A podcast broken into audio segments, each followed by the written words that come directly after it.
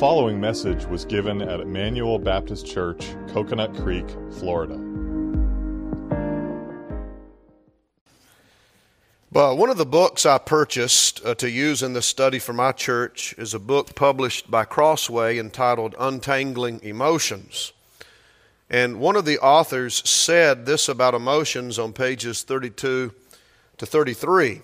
said, Perhaps one of the most important things the Bible tells us about our emotions is that they are expressions of what we value or love. What we value or love. And if you think about that in your light of your own experience and really think about what excites you, what, what makes you joyful, what makes you angry, so often, if not always, it's attached to what you value. It's showing what matters to you. Uh, for example, Say I'm walking through the living room and my wife says to me, Well, Savannah, my little girl, Savannah and I are about to watch figure skating. Would you, would you want to join us? I don't say, All right, I'll go get the popcorn. My emotional sp- response would probably immediately be dread, thinking that I'm going to have to sit down and watch this, regret that I was walking through at the wrong place at the wrong time and to be real southern with you, I don't give two hoots about ice skating or who wins the competition. But now let's say it's game six Braves versus the Astros.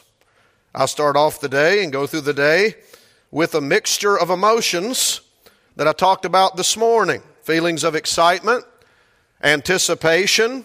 I'm also feeling nervous. Will the Braves once again, you know, blow this one? Just generally happy because I enjoy watching baseball and I get to watch baseball, and my favorite team, uh, America's team, is in the championship. And as soon as Soler, I believe it was, hit that first home run, I was ta- texting Pastor Smith and Pastor Howell there in Taylor's with great joy and enthusiasm, and there we went at it for a while. And then all the way to the end of the game, we, we stayed at least in contact toward the end there. So now, if you, if you think about it for a moment, I didn't plan all those emotional responses. I was not taught and sat down at five years old and said, Now listen, uh, here are the appropriate emotions that you should feel, and here's the proper mixture and blend and how they should go together. I did not practice earlier that week how I was going to respond. I, I don't, emotions do not work that way. The emotions that I experienced last October and how they blended together were simply natural expressions of a heart that values baseball and the Atlanta Braves, right? Now, had they blown that game, I would have had another mixture of emotions, anticipating maybe losing game seven, and that would have been a whole different experience. But again, that would have been natural expressions of what's important to me. Now, if I didn't like baseball and I didn't care about the team playing, I might turn over because I like baseball, I might see who's winning, but I really don't care that much.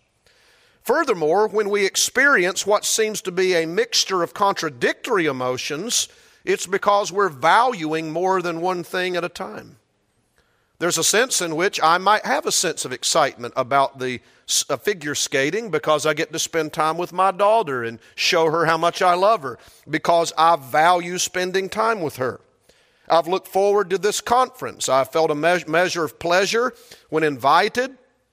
And yet, also, there's always a little dread sometimes because you've got to prepare for it in the midst of all your other responsibilities and make sure you do a good job. I value these opportunities to be able to see my, my to renew fellowship with some of you that I've known and, and uh, renew friendship, uh, my relationship with my good friends, Pastor Smith and his wife and his family. And then, of course, there's a plus in visiting South Florida in the wintertime. On the other hand, I value being home.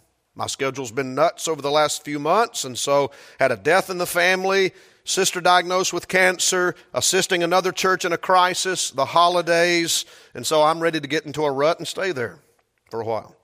And I feel the need to get back to my own church and to, and to get back into a routine and so on. So, why am I having these mixtures of emotions? Because I value all of these things. And those values are mixing together. And that's why it's not, it's not good to ignore our emotions because they say so much about us. And one of the fundamental things that our emotions show about us is what we value in life and what's important. Not only when it comes to the innocent pleasures of life like baseball and hobbies and other types of innocent things, our emotional responses reveal what we value above all else. Our emotional responses reveal ultimate commitments, supreme commitments, what we are attached to in our hearts above all things. And that is why we're not taking an approach like this five ways to cultivate Christ like compassion. I'm not saying you can't have a sermon like that and have things that we can do and follow in Scripture to help cultivate things, but, but, it's, but you can't just take that approach. Uh, certainly, you wouldn't want a sermon on how to experience the sorrow of Jesus. That'd be kind of odd, wouldn't it? May again, maybe you could name it that and kind of help people know how to cultivate those things. Or what about a counseling session where you're going to teach someone 10 steps to develop the anger of Christ. Our Lord's emotions were not pre programmed, they were not robotic, they were not rehearsed, they were natural. Natural responses and expressions of his heart.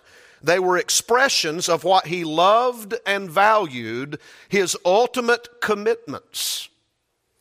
This morning we talked about the balance of our Lord's emotional life, how he experienced the right emotion at the right time, and how he would experience more than one emotion at, at, at, the same time in proper relationship to one another and to due proportion and to proper degrees.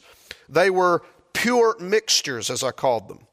Well, this evening we're going to consider the fact that that balanced emotional life was an expression of pure motives pure motives. That is to say, they were expressions of what he valued, the supreme commitments of his heart. Why did he experience an emotion, a particular emotion in this situation? Because of what he valued. Why did he experience a different emotion over here? Because of what he valued. Why did he experience a blend of sometimes what appeared to be contradictory emotions? Because he valued more than one thing at a time. And I want you to see that. Now, from the big picture standpoint, let me just ask this question What did Jesus value? Now, I don't want to be simplistic. I know that, for example, he valued his family. He maybe valued a fun time with his disciples when they were off at the end of the day. But looking big picture, we could say this Jesus valued the glory and honor of God and the good of others. Jesus valued the honor and glory of God and the good of others, or there's another way of saying that. He loved God with all of his heart, mind, soul, and strength, and he loved his neighbor as himself. And so, in many ways, his emotions came out of what he loved, what he valued.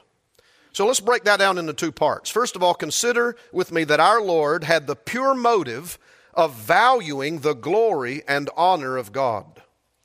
And there are two passages that I want to use to demonstrate this to you. The first one that I think is of great significance is in John chapter 8. John chapter 8. Now, at first, this text, you may look at this text, or if you're familiar with it already, and you're going to think, what does this have to do with our Lord's emotional life? But my hope is that by the time we do a little survey of it, you'll be convinced that it directly relates to it. I think it's a very powerful text that gives insight into the heart of our Lord. And I need to set this up for you by explaining what's going on in the chapter. As I'm sure you already know, the Jewish leaders did not like Jesus very much. They didn't care for him, they hated him. But according to verse 32 and what Jesus says there, I'm not going to read it, some of them did have a kind of temporary faith in him, some of the Jews. However, before this chapter comes to a close, they evidence the fact that their faith was not saving because they tried to stone him.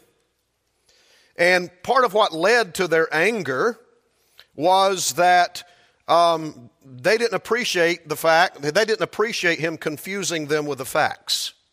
You know, like telling them they were slaves of sin, telling them that only he could set them free, making the amazing claims that God is his father and some of them, in response to their being offended by Jesus, they launched a verbal assault against him. For example, look at what they say to him in verse 41 You are doing the deeds of your father. They said to him, We are not born of fornication. We have one Father, God. Now, you say, what do they mean? Why did they say we're not born of fornication? Well, it is possible that this was a, an assault on Jesus' precious mama, Mary, and an assault on Jesus himself. You remember that Joseph was going to divorce Mary privately when he thought that her pregnancy was the result of fornication. Uh, he was sure that she had been unfaithful to him until the angel showed up and told him otherwise. And it's possible, therefore, that there were enough abnormalities surrounding that pregnancy that some people did the math and said, you know, maybe things don't quite add up. And they, there was some suspicion, perhaps, that Joseph wasn't his real biological daddy. And it could be that some, from the earliest days, there were rumors that had spread. As rumors tend to do, they got worse. Look down at verse 48 in the midst of this conversation. The Jews answered and said to him, Do we not say rightly that you are a Samaritan and have a demon?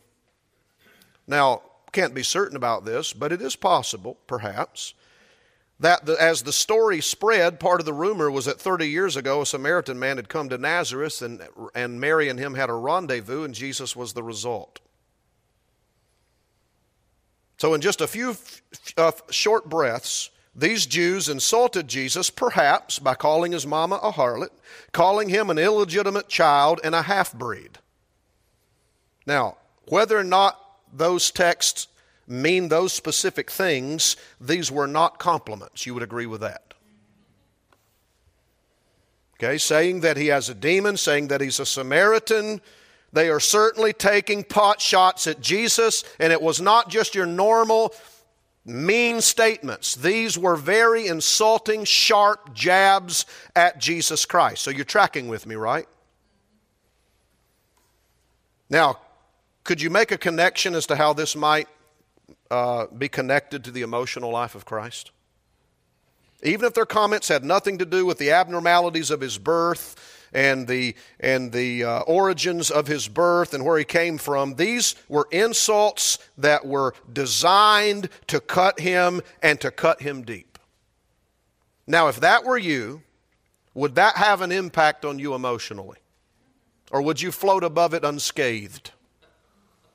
Listen, as a real man, Jesus felt those hurtful words like a dagger to his soul, just like you would. There is one who speaks rashly like the thrusts of a sword, Proverbs 12 18. Now, what if they talked about your mama like that? Would you want to backslide for about five minutes and tell Katie to bar the door and beat the living devil out of every one of them? Would you be ready to throw down with them? Perhaps others would have a tendency to respond by sucking their thumbs in a mess of self pity and despair. Here I've poured out my soul in ministry to these people only to be insulted and ridiculed. I am done. I am giving up the ministry. I'm going to go work for the local camel dealership, and I don't want to mess with anyone else, and I don't want anybody to mess with me. But it's interesting that our Lord did not respond in either of those two ways.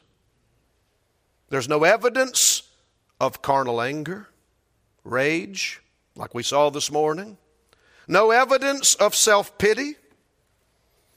Rather, he gives a legitimate defense, which, by the way, is not proud and prideful to give a legitimate defense. And then he slips through their murderous fingers quietly. No evidence of anger, no evidence of self pity, no evidence of despair, to these nasty personal insults. And I think that this is significant because I believe that we can find clues in this text as to why Jesus did not respond that way. Take note of two statements that Jesus made as all this was going down. Look at what he says in response to their insult that he is a Samaritan and is demon possessed in verses 49 to 50. Jesus answered, I do not have a demon, but I honor my Father, and you dishonor me. But I do not seek my glory. There is one who seeks and judges. This is what Jesus is saying. You are dishonoring me as I am seeking to honor God. Here's what you need to know about me I am not seeking my own glory. I'm leaving my glory in the hands of the only one who can give it to me my Father. Now, Jesus is not saying he doesn't care that he's glorified. Obviously, he cares. He's the, the Son of God for crying all night. But what he is saying is that he is committed to allowing the Father to glorify him and honor him in the Father's time and in the Father's way. Look down at verses 53 and 54. Surely you're not greater than our father Abraham who died. Hang on a sec. Do I get the, let me make sure I get the right reference. I'm sorry, verse 54. I'm sorry. Jesus answered, If I glorify myself, my glory is nothing. It is my Father who glorifies me, of whom you say, He is our God. Jesus says, If I seek my glory, if I take it into my hands like you men are accustomed to doing, then all I'm going to receive is the empty, fleeting praise of men. I don't have any care for that. I don't want that kind of fleeting worldly glory. I want the real, substantial, and lasting glory that only the Father can bestow upon me. I don't care for your glory. In fact, back in John 5 44, he speaks of the glory that only God alone can give. Now, here's what I'm asserting in all this. The reason our Lord did not explode with carnal anger or implode with self pity is because he valued the glory and honor of God. He sought the glory of his Father while leaving his glory and honor in the hands of the Father. The Father would vindicate him in his time and in his way. And do you realize Jesus is still waiting on that? The resurrection ascension was partial vindication. His full vindication is yet to come when he returns to this earth. And I would suggest to you that his emotional response in this instance, the fact that we see no carnal anger, the fact that we don't see self pity or despair, is because he valued supremely the glory of God. He was after it and left his glory for God to seek. Now, I want you to notice the contrast between how Jesus responds here and what is recorded earlier in the Gospel of John, back in chapter 2. Take note of the emotion that was feeding and driving our Lord's actions in this text as we read it. Verse 13 and following of John chapter 2. The Passover of the Jews was near, and Jesus went up to Jerusalem, and he found in the temple those who were selling oxen and sheep and doves and the money changers seated at their tables. And he made a scourge of cords and drove them out of the temple with the sheep and the oxen, and he poured out the coins of the money changers and overturned their tables. And to those who were selling the doves, he said, Take these things away. Stop making my father's house a place of business. His disciples remembered that it was written, Zeal for your house will consume me. Zeal was driving our Lord's action. Zeal has been defined as a warmth of feeling for or against something. And no doubt this was a zeal that was mixed with and feeding a righteous anger at what he saw going on in the temple. In fact, zeal can even carry the idea of jealousy. There was a holy jealousy in our Lord's heart for the purity of God's house and the temple. There was a holy jealousy in our Lord's heart for the Father's glory attached to the temple, driving these actions. Now, do you see a difference between how Jesus responded in this text and how he responded in John chapter 8? In John chapter 8, when his honor and glory were more directly attacked, he left it in God's hands. But in John chapter 2, when God's honor and glory were more directly attacked, it was not more of a personal offense. He was red hot with zeal and he took care of business. Now, I realize that there are several unique factors in these situations recorded in these texts that have to do with Christ in an exclusive way. But I do believe we learn something about the emotion from about emotions from our Lord in these two passages. And that is our emotional responses, whether it be anger, whether it be sorrow, whether it be joy, they often reveal whether our hearts are supremely committed to our honor and glory, or to whether our hearts are supremely committed to God's honor and glory, while leaving our honor in His hands to seek and secure. Where does a hair trigger come from? You know what a hair trigger is, right? A person with a hair trigger is one who can get angry in a split second over the smallest matter, over the slightest personal offense, or even honest mistake that another makes that affects them adversely. Where does that come from? Is it ultimately genetic? Is it simply learned from our parents?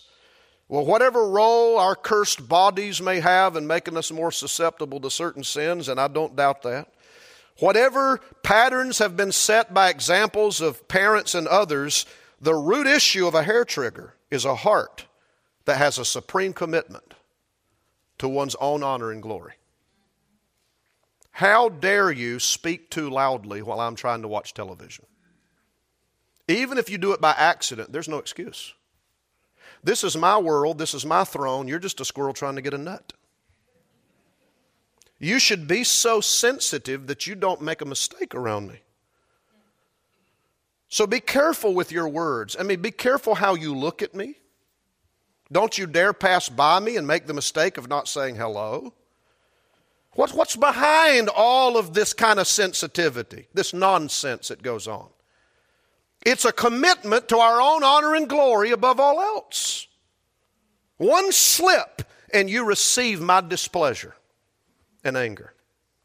Now, I know for those of us who are born again, that does not rule upon our hearts. God has uh, dealt a death blow the, to the gospel on that terrible sin of our hearts. However, we must sadly confess that it still remains in our hearts, and we struggle with it. Isn't it amazing and sad how much we can be opposite of what we see in our Lord in these texts. How easily and quickly we can become incensed over the smallest personal offense, nowhere near what our Lord endured. Yet, when God's name is blasphemed, and His truth lies fallen in the streets, and His church is in poor shape, sometimes we're barely agitated sometimes not at all. Let's think about that for a moment. Here's a mistake we can make in evaluating ourselves. Let's take a person who rarely, almost never gets riled up angry over personal offenses. Personal offenses usually roll off the person like water off a duck's back. They have the ability to take jabs and stabs and smile and keep walking. And that could indeed be a good sign if this person's a Christian, that they've grown in grace and that their hearts are increasingly committed to the glory of God, allowing God to take care of their honor. God is my defender. However, this person is rarely grieved, if ever, and rarely angry, if ever, about anything. That's not necessarily a good sign. And the mistake the person can make is to think that because I rarely ever get upset and I can always sleep soundly, the person judges that that's great faith in God shielding their soul from disturbance. That's the peace of God ruling the heart and the joy of the Holy Ghost. When in reality, to never be disturbed or rarely disturbed is a revelation of a morally insensitive heart. If I can live in a world in which God is dishonored and never be disturbed, never be angry, never grieved, there's a lot of moral insensitivity in my soul that is not yet like my Lord. This made me think of the Apostle Paul when he went into Athens. You remember reading that text where he preached that great, he preached in the synagogues and then he gave that great defense of the gospel and the faith on Mars Hill? You remember what happened when he walked into the city? What the scripture says there in verse 16, and he saw the city given to idolatry? The Bible says he was provoked in his spirit. Why was he provoked? He had a He was upset, and it was totally legitimate in that case. It was flowing out of a pure motive because he valued and he, he valued the honor and glory of God so much he could not stand to see a city full of people God made not giving him glory and giving that glory to false gods. And see, brethren, we also we have to realize that on the one hand, we don't want a hair trigger heart. On the other hand, we don't want a morally insensitive heart. How do we remedy those things? By asking God to increase in us that pure motive of valuing His honor and glory above all else. And by the way, I don't have time to get into it, but that text we mentioned the other night in 1 Peter 2, men, when I said that one of the things that kept Jesus from dealing insult for insult is that he kept handing that over to God? Listen, when you hand over to God, and, and you say, God, it's your business to vindicate me. God, it's your job to give me the honor and the glory that's supposed to come to me. When you hand that over to God, it takes the monkey off your back of having to get even with other people.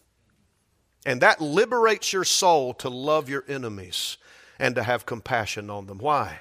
You can pray for their salvation knowing that if God doesn't grant repentance, He'll settle the score at the day of judgment. That's one of the most freeing realities you can ever learn. Not to have to live always trying to defend your honor and glory. Give it to God, He'll do a lot better job than you can. And as you begin to value the glory and honor of God, as Christ did, by grace, you will find that your emotional responses won't have to be pre programmed they'll begin to naturally become more like Jesus as you see them in the Gospels. But not only did our Lord's balanced emotional life flow out of a heart that valued God's honor and glory, his balanced emotional life also naturally flowed out of the pure motive of valuing the good of others. The pure motive of valuing the good of others. Turn with me to Mark chapter 3 for a moment. Mark chapter 3. This is another one of those interesting mixtures and blends we see in Jesus that we talked about this morning. This is one of those texts where Jesus is embroiled in a controversy about uh, Sabbath keeping with the Pharisees who had greatly perverted God's original design. And uh, these texts are not about Jesus versus Moses because then that would mean that the Pharisees' silly rules represented God's rules in the Old Testament. It's not true. He's trying to give people back the original intent that God gave at creation. And, and he's involved in that controversy, and we read this in verses 1 to 5. He entered again into a synagogue, and a man was there whose hand was withered. They were watching him to see if he would heal on the Sabbath so that they might accuse him. He said to the man with the withered hand, Get up and come forward. And he said to them, is it lawful to do good or to do harm on the Sabbath, to save a life or to kill? But they kept silent. After looking around at them with anger, grieved at their hardness of heart, he said to the man, Stretch out your hand. And what I'm interested in here is what Mark tells us about Jesus looking on these Pharisees with anger. It must have registered on his face or at least in his eyes. You can tell someone when someone's displeased often as they look at you with their eyes and their facial expressions. That must have been the case here and why it's recorded. But I want you to notice that it says that Jesus looked on them with anger, being grieved at their hardness of heart. That word grieved is a type of sorrow, a type of being distressed, and it can be often it can be associated with anger. But, it, but it's not but it's also distinct from anger to some degree. So Jesus is feeling sorrow and he's feeling anger directed at the Pharisees. He's angry with them and he's also grieved with them. And the Bible says here he was grieved because of their hardness of heart. And their hardness of heart could be was demonstrated here how? By their lack of care for this man with a withered hand. Their hardness of heart was part and parcel of their perverted application of the Sabbath. One of the reasons they perverted the Sabbath is they didn't know God. They did not know the compassionate and loving heart of God. so they turned it into a heavy burden. Now, B.B. Warfield interprets this as Jesus being grieved over their hardness of heart because of what it meant for the man with, a withered, with the man with the withered hand and others like him. In other words, Jesus was grieved at how they were oppressing this man and others like him. And therefore, he was expressing anger and he was hurting and he was grieved because of the terrible oppression that was taking place. In other words, he was grieving at man's inhumanity to man. That was connected to his anger. Others interpret this to mean that Jesus was grieved over the spiritual condition of the Pharisees.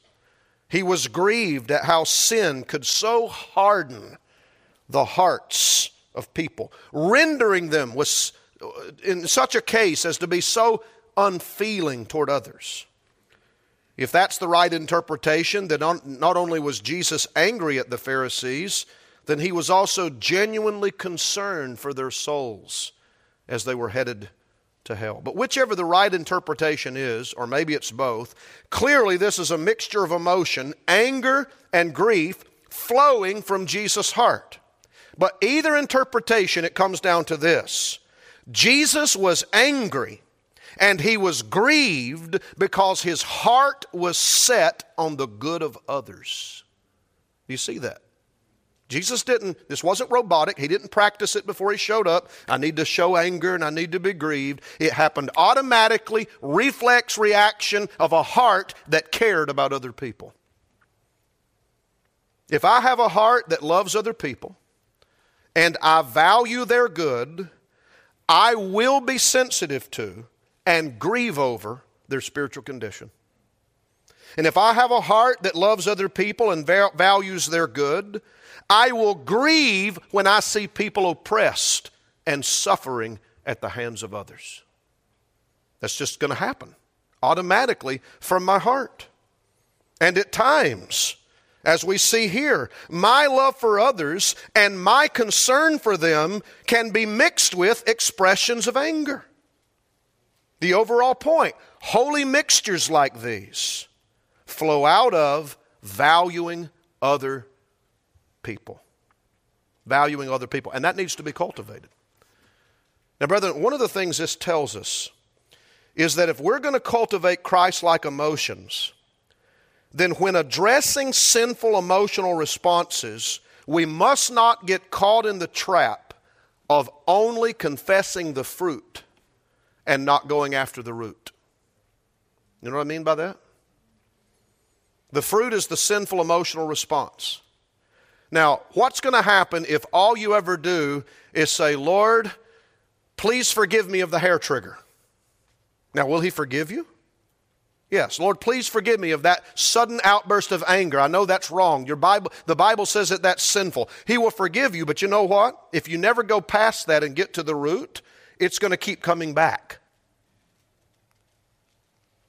Why? Because you're not dealing with what's feeding it. What's feeding it is a heart that is attached to your own honor and glory. And if you're going to have dealings with God and have this cleansed out of your heart, you've got to bring that out into the light and bring that to the blood of Jesus. And that's much more humbling, isn't it? I mean, it's humbling to say, Lord, I got a hair trigger. Please forgive me. But it's much more humbling to go to God, the God that you love, and say, Lord, I still have this tendency very strong in my heart to be committed to the glory and honor of Jeff Johnson. That's much more humbling. It's much uglier. But you know what? It is much more freeing when you do that because you're getting to the root. Or when you say, Lord, why is it that I'm so in, why is it that I, I should be more burdened for sinners? And, and why is it that, Lord, please forgive me for not being uh, righteously angry and upset when your name is dishonored? And you confess it a thousand times, and He'll forgive you a thousand times. But you've got to do the harder work of saying, Lord, please forgive me for a morally insensitive heart. And work grace in my soul. Put in me what is not there that I can't put there by my own power or might. Place in my soul what I saw in my Lord Jesus a heart that is pulsating with love for your glory. Give me the grace to hand over my honor in your hands. You've got to do that work down beneath the surface. This is all about dealing with the heart. All about the heart. And I hope that's become clear in all the messages that we keep going after the inner man, because that's where that work must be done by the Spirit. Let me just give you an example in my own life of how this has had to take place, and I haven't conquered this yet. Let me just be blunt with you or open with you about my own weakness. This study has helped me to realize that I have a tendency to reduce Christ likeness to niceness. Say, well, what's wrong with being nice? I like nice people, don't you? I mean, like, what's the alternative? what else would you want to be? And I don't mind having a reputation of being a nice person. I think I've got that reputation. Unless people are lying to me or they really don't like me that much and they're too nice to tell me. but this study, one of the things that it has brought me to realize is that Christ likeness cannot be reduced to niceness. You know why? Because niceness can be just a form of selfishness.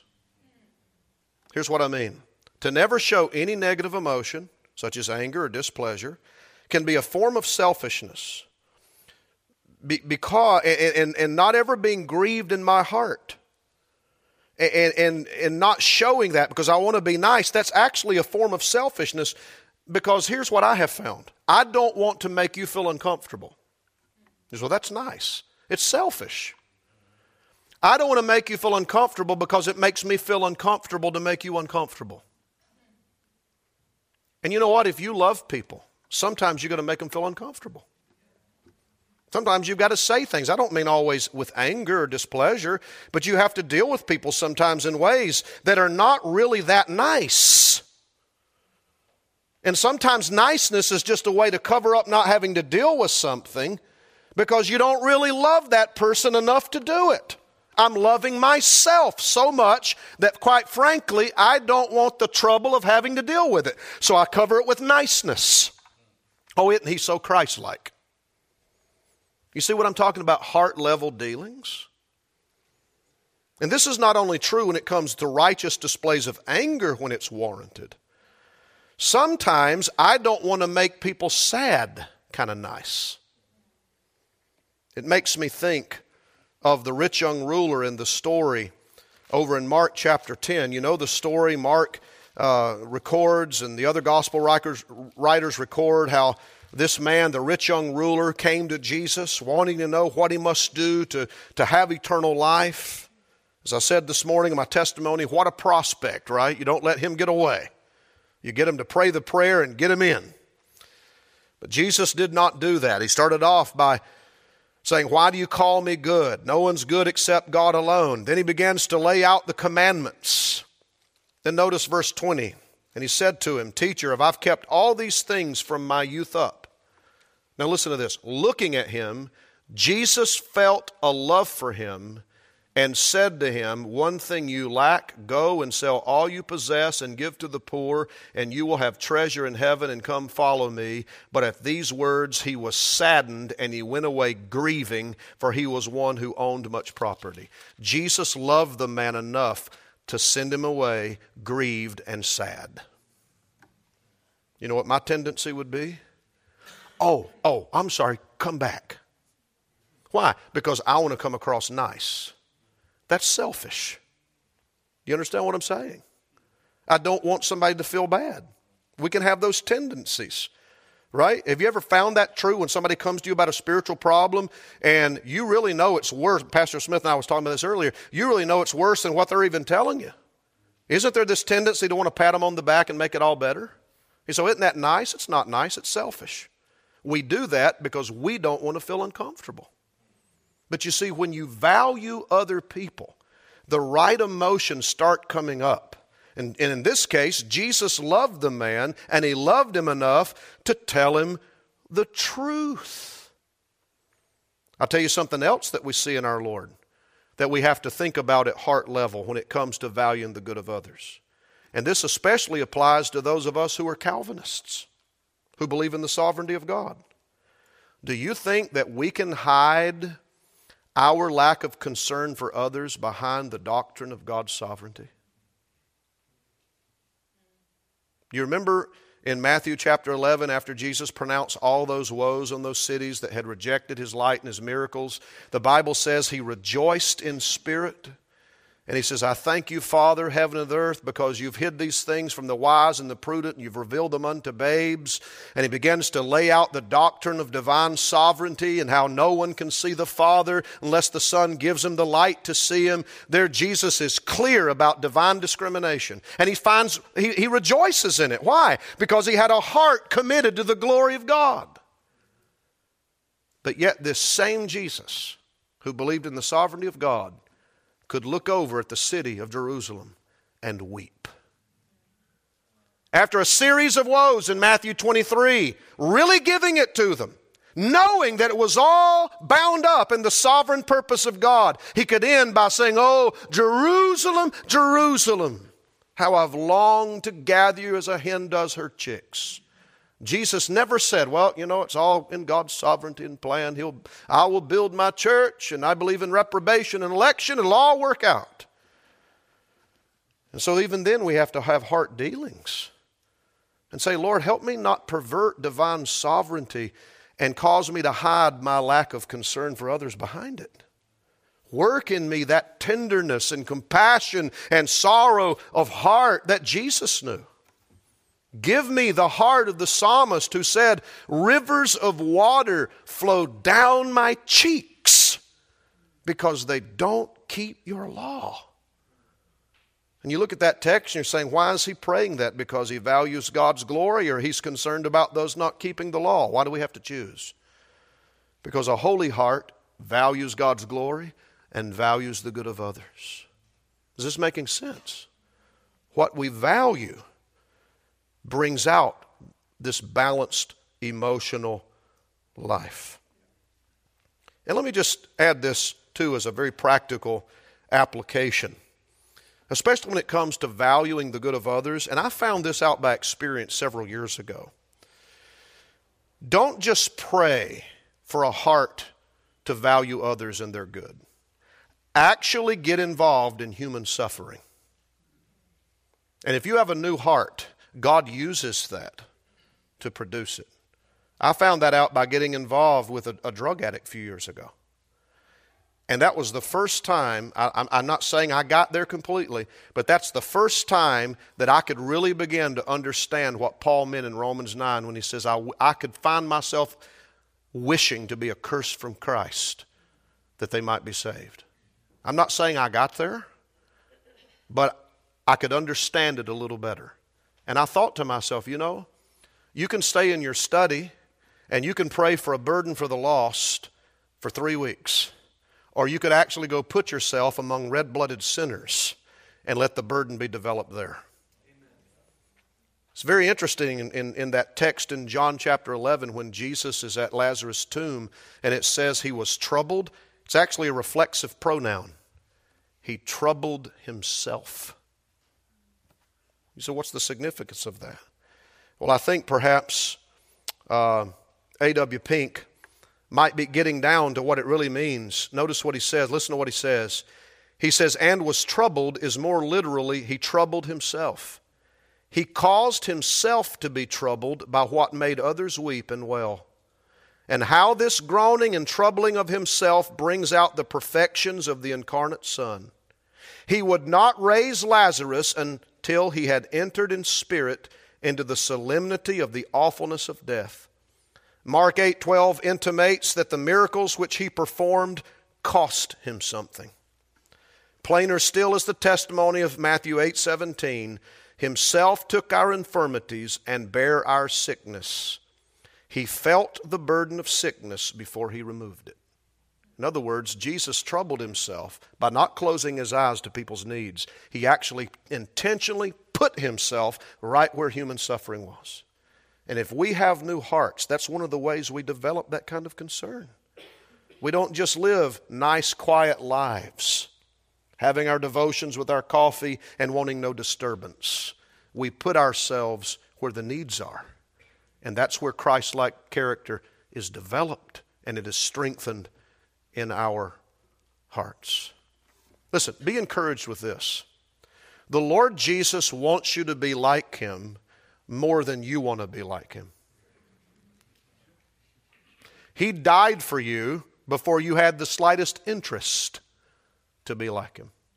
And I know when you hear messages like these in series that they can kind of, kind of eat your lunch. At, I mean, they'll be encouraging, but they can kind of eat your lunch a little bit too. It's kind of like a series on prayer. Everybody's going to walk away feeling guilty because who prays as much as they should? And I don't want you walking away discouraged. I want you to walk away knowing that if you're a Christian, Jesus is committed to working this in you. He's not working against you. You don't have to twist his arm. When you pray for grace to have a heart like his, he is pleased and he will answer that prayer. May God bless you. Let's pray. We hope you were edified by this message. For additional sermons, as well as information on giving to the ministry of Emmanuel Baptist Church and on our current building project, you can visit us online at ebcfl.org. That's ebcfl.org.